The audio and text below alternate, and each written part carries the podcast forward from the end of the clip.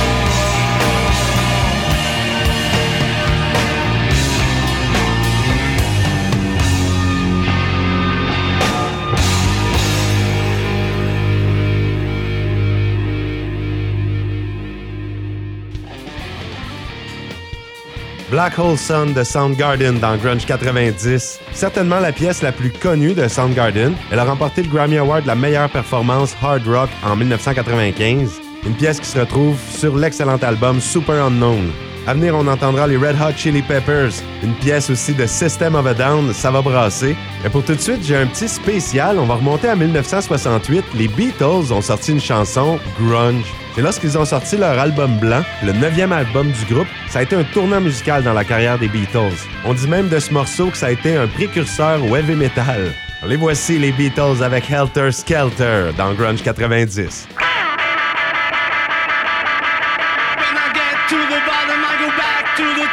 side.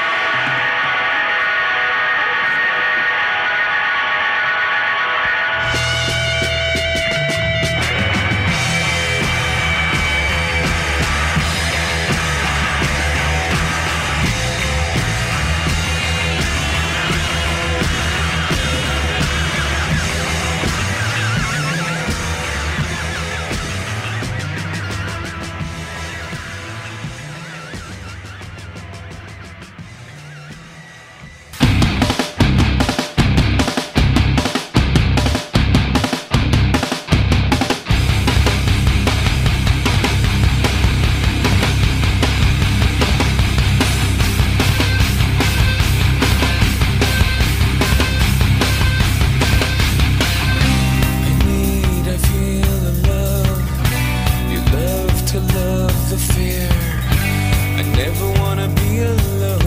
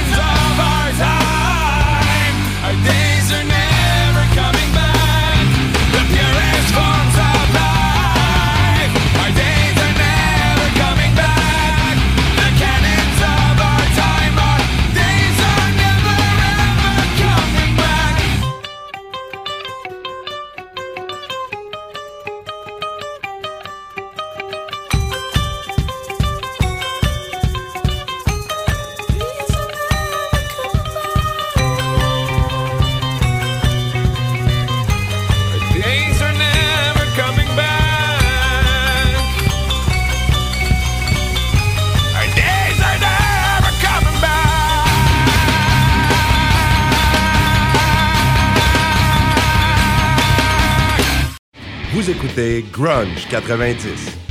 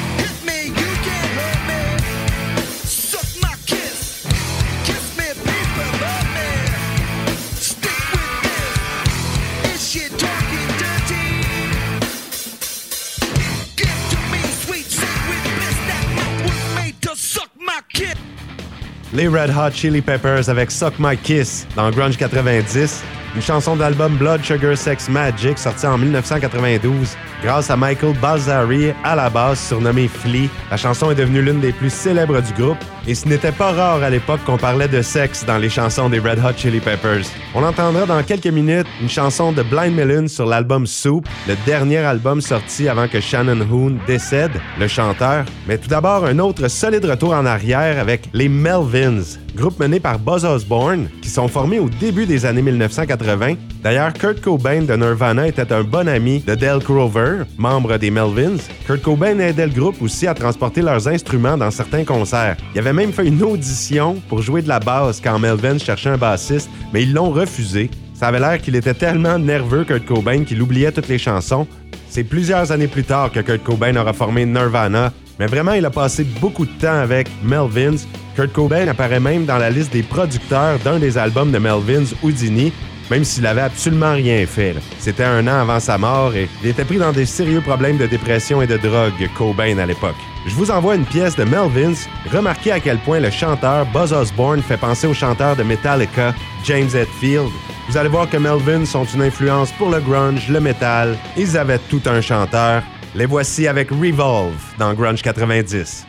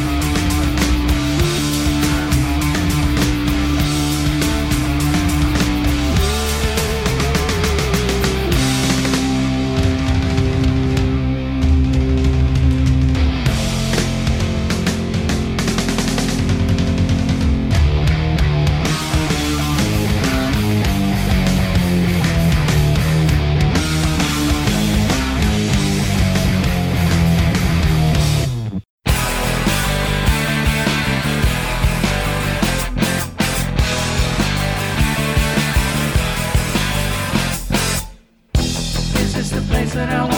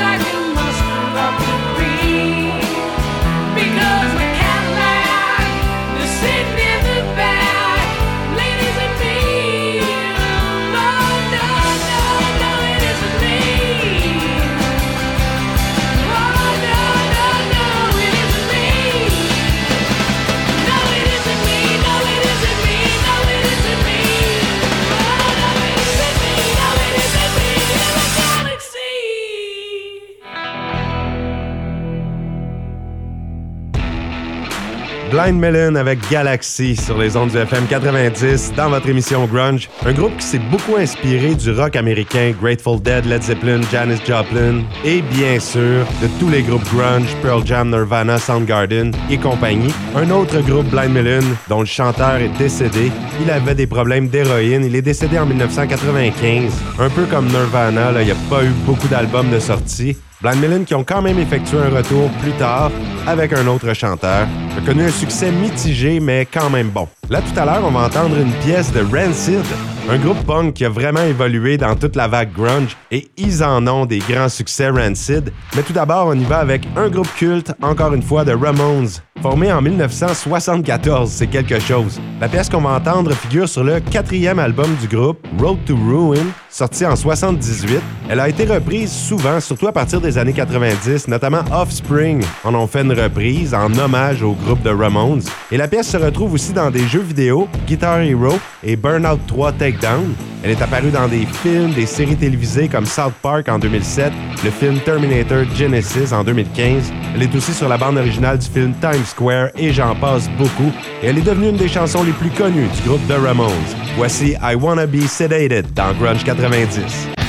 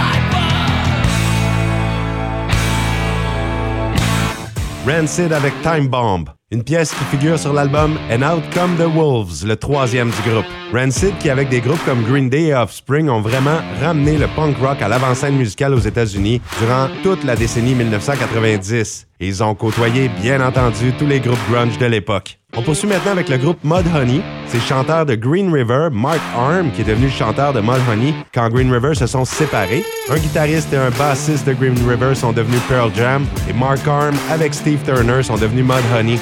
Un groupe qui a joué pendant des décennies, ils ont sorti une foule d'albums et Mark Arm est réputé comme étant un des premiers à avoir dit que sa musique était du grunge. Il utilisait fréquemment ce mot-là. Bien sûr, encore un groupe qui s'est formé à Seattle, la capitale du grunge. La chanson se retrouve sur l'album My Brother the Cow. C'est à ce moment que Mudhoney avait fait un retour à leur son original, puisque l'album précédent, Piece of Cake, était plus du rock garage. Les voici, Mudhoney avec What Moves the Heart dans Grunge 90.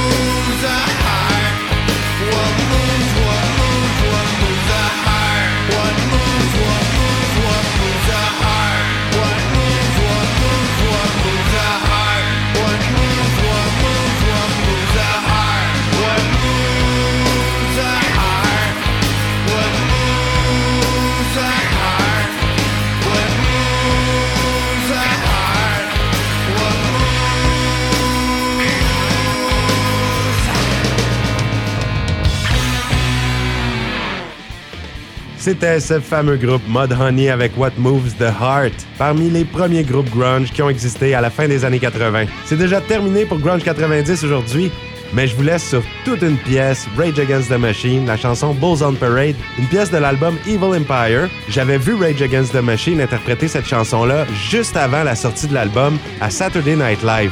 Mais à la suite de cette performance-là, ils ont été bannis de Saturday Night Live, Rage Against the Machine, pour avoir fait part de leurs convictions politiques. Ils étaient arrivés là avec des drapeaux américains à l'envers comme décor. En tout cas, ils ont joué leur chanson. Nous, les fans de Rage Against the Machine, on était à terre, on avait hâte que l'album sorte, ça nous avait hautement impressionné. Mais aussitôt que l'équipe de Saturday Night Live a retiré les drapeaux, ils se sont fait mettre à la porte. Mais selon tous les analystes aujourd'hui, c'était une réaction vraiment exagérée de la part de Saturday Night Live. Il n'y avait rien qui était si compromettant si on pense à la liberté d'expression et tout. Mais Rage Against the Machine ont eu des problèmes, toujours liés à leurs idéologies politiques. Ça les a suivis pendant des années. Et cette fois-là, Saturday Night Live, l'invité était Steve Forbes, le milliardaire qui était aussi candidat pour la présidentielle à l'époque. Donc depuis ce jour-là, Rage Against the Machine n'est jamais réapparu à Saturday Night Live. Ils étaient supposés d'effectuer un retour, c'était prévu Rage Against the Machine avec le chanteur Zach de la Rocca, mais la pandémie de coronavirus a démoli les plans. Alors tout ça fut retardé. Merci d'avoir été là pour Grunge 90. On se dit à la semaine prochaine. Et les voici Rage Against the Machine avec Bulls on Parade.